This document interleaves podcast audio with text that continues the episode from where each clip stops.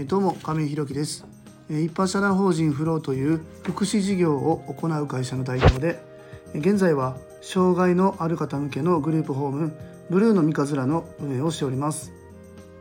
今日はスタッフに対する経営者としての僕の考え方を共有します。というテーマでお話ししたいと思います。本題に入る前にお知らせをさせてください。現在グループホームブルーの三日面では入居者様が4名ですので空きが2部屋です。また2棟目の準備も行っております。ブルーの三日面の見学ご希望な方ございましたら概要欄のリンクをご覧いただきまして公式 LINE 等でご連絡いただきますようよろしくお願いいたします。あともう一つ皆様にお願いです。現在ブルーの三日面ではボランティアさんを募集しております。そちらも公式 LINE なのでご連絡くだされば幸いです。えー、と今ですね、え、夜勤が終わって9時過ぎですかね。いつもは7時ぐらいに更新。最近できればしてるんですけども前撮りでね、え、ちょっと今日は夜勤もありましたので前撮りはせずに夜勤終わって皆さん送り出ししてから今あグループホームの方で収録の方をしております、えそれでは本題です、え今日はスタッフに対する経営者としての僕の考え方を共有しますというテーマでお話ししたいと思います。えーとまあ、今日1点だけですねちょっとね最近まあツイッターなんかでも、まあ、あのよく見かけるというか、まあ、ツイッター以外でもかなよく見かけたり言葉で聞くことも多いんですけども、まあ、何かって言いますと仕事ができない人とかいう言葉あるじゃないですか。あれがね、まあ、どうしてもね僕の中ではうーん理解できないなっていうふうに思うんですよね。まあ、あのその考え方自体は人それぞれなので別に僕はその方を否定しているわけでは全くないんですよね。そういう言葉を使われる方を否定しているわけではないんですけども。そうですね。仕事ができない人っていうのがあんまり僕意味わからないなと思ってて、まあ、これは今経営者だからどうのこうのっていうわけではないんですけども、まあ、特に経営者になってから、えー、すごく意識するようになるなってなったなって思っててそのまあ、その方たちが言う仕事ができない人っていうのはどういう人たちなのかなっていうのを、まあ、よくよく考えてみたんですよね。でまあいろんな文脈から考えるに、まあ、おそらくおそらくですけどもその自分たちがやっている事業に対して、まあ、うまくアプローチできない方、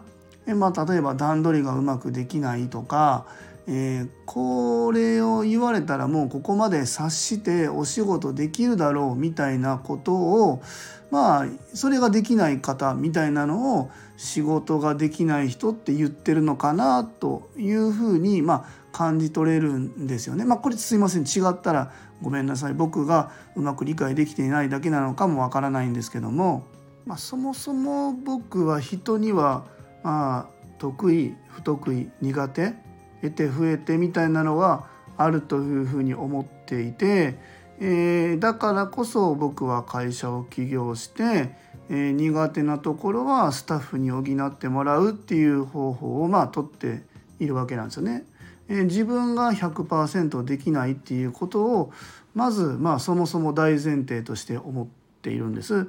でそこに入ってきたスタッフ社員がまあそのお仕事をしていくにあたってね、えー、まあ当然得て増えて不得意得意があるというのは当然かなというふうに思ってます僕にもあるんでね。でえーと、そこに対して仕事ができない人みたいな考え方っていうのはまああんまり僕はなくって何て言うんだろうな自分は得意なことがしたいから苦手なことを、まあ、あのお願いしてるんですよねスタッフに。なのでスタッフも当然、えー、得意不得意があるのかなっていうふうにまあこれも当然なのかなって感じてます。で、えーまあ、あのスタッフを雇用するにあたってねえー、すごい長期にわたって時間をかけて採用しているわけではないと思うんですよねどこの企業さんもね。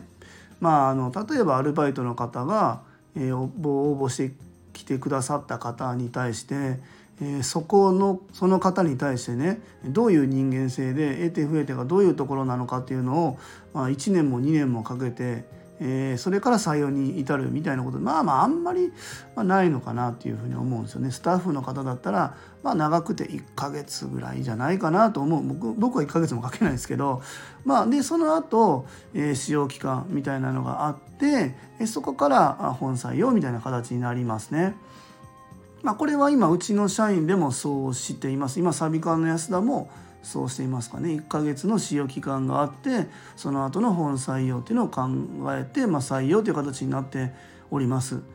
まあ、これは企業によって違うと思うんですけどもその中で、えー、自分僕自分というのは僕ですね、えー、僕が苦手だなって思うところをフォローしてもらえる方なのかなでこの方が苦手なところは、えー、自分含めて他でカバーできるのかなっていうのを、まあ、考えて採用っていうところに至っていると思うのでそもそも仕事ができないやつみたいな考えがあんまりないかなっていうふうに思ってますね。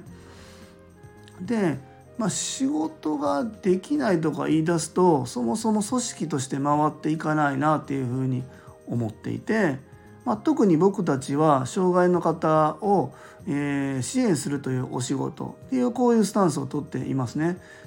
でもちろんうちに入居されているグループホームにね入居されている方っていうのはえー、それぞれね得意なこともあるけども苦手なことっていうのがあってそこに対して、えー、アプローチしていくっていうのが僕たちの仕事なんでそれは仕事仲間に対してもまあまあ同じなのかなというふうに思っております。でまあそれでもそれでもですよそのお仕事をしていくにあたって、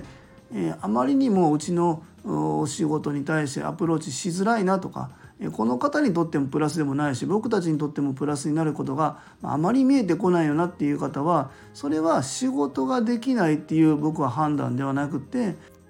あのうちの会社では、まあ、輝けないんだなっていうふうに捉えてですね。まあ、あの違うところでは輝けるだろうけどもうちではうまくこう輝けることはできないよね。僕たちはその方の魅力引き出せないよね。っていうところ、まあ、その方もうちの会社ではその方のポテンシャルを発揮できないよね。っていう形で、えー、離れるっていう方法がいいのかな。っていうふうに思ってます。だからそもそもその方が仕事できるできないみたいな判断っていうのを僕たちが判断なんていうかな。僕たちがこうジャッジするっていう立場にはないのかな。っていうふうに思うんですよね。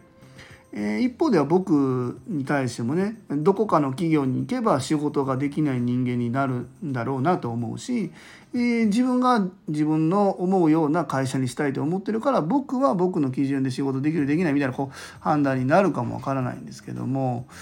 何て言うんだろうな。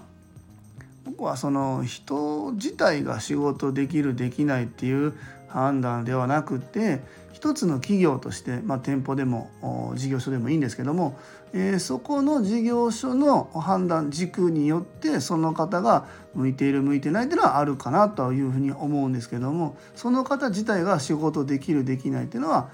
まあ大前として大前提としてないなっていうふうに考えています。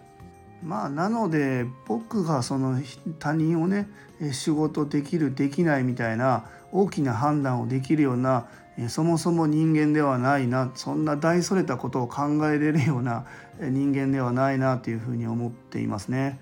なのでねちょっとまあそういう SNS とかまあその知り合いの会話の中からあいつ仕事できないよねみたいな言葉を聞いた時には僕はそういうふうに感じているしまあうんまあそういう判断をするすいません電話が鳴ったんでもう一回再開しますがまあそういう判断する方とは、うん、ちょっと距離を取るかなっていうふうに考えています。まあそういう考えをしている方は僕は否定はしないけど自分とはちょっと考えが違うんだなっていう捉え方でいるかなというのをちょっと共有したいなと今日は思いました。えー、今日はスタッフに対する経営者としての僕の考え方を共有しますというテーマでお話しさせていただきました。一般社団法人フローでは障害のある方向けのグループホームブルーの三日面を和歌山市の三日面というところで今年の3月から入居を開始いたしました。また現在グループホーム2棟目に向けて準備中です。そちらの詳細などは公式 LINE やノートでもご案内しておりますので是非概要欄のリンクからご覧いただきますようよろしくお願いいたします。最後までお聴きくださりありがとうございます。次回の放送もよろしくお願いいたします。今日も素敵な一日をお過ごしください。一般社団法人フローの亀井弘樹でした。それではまた。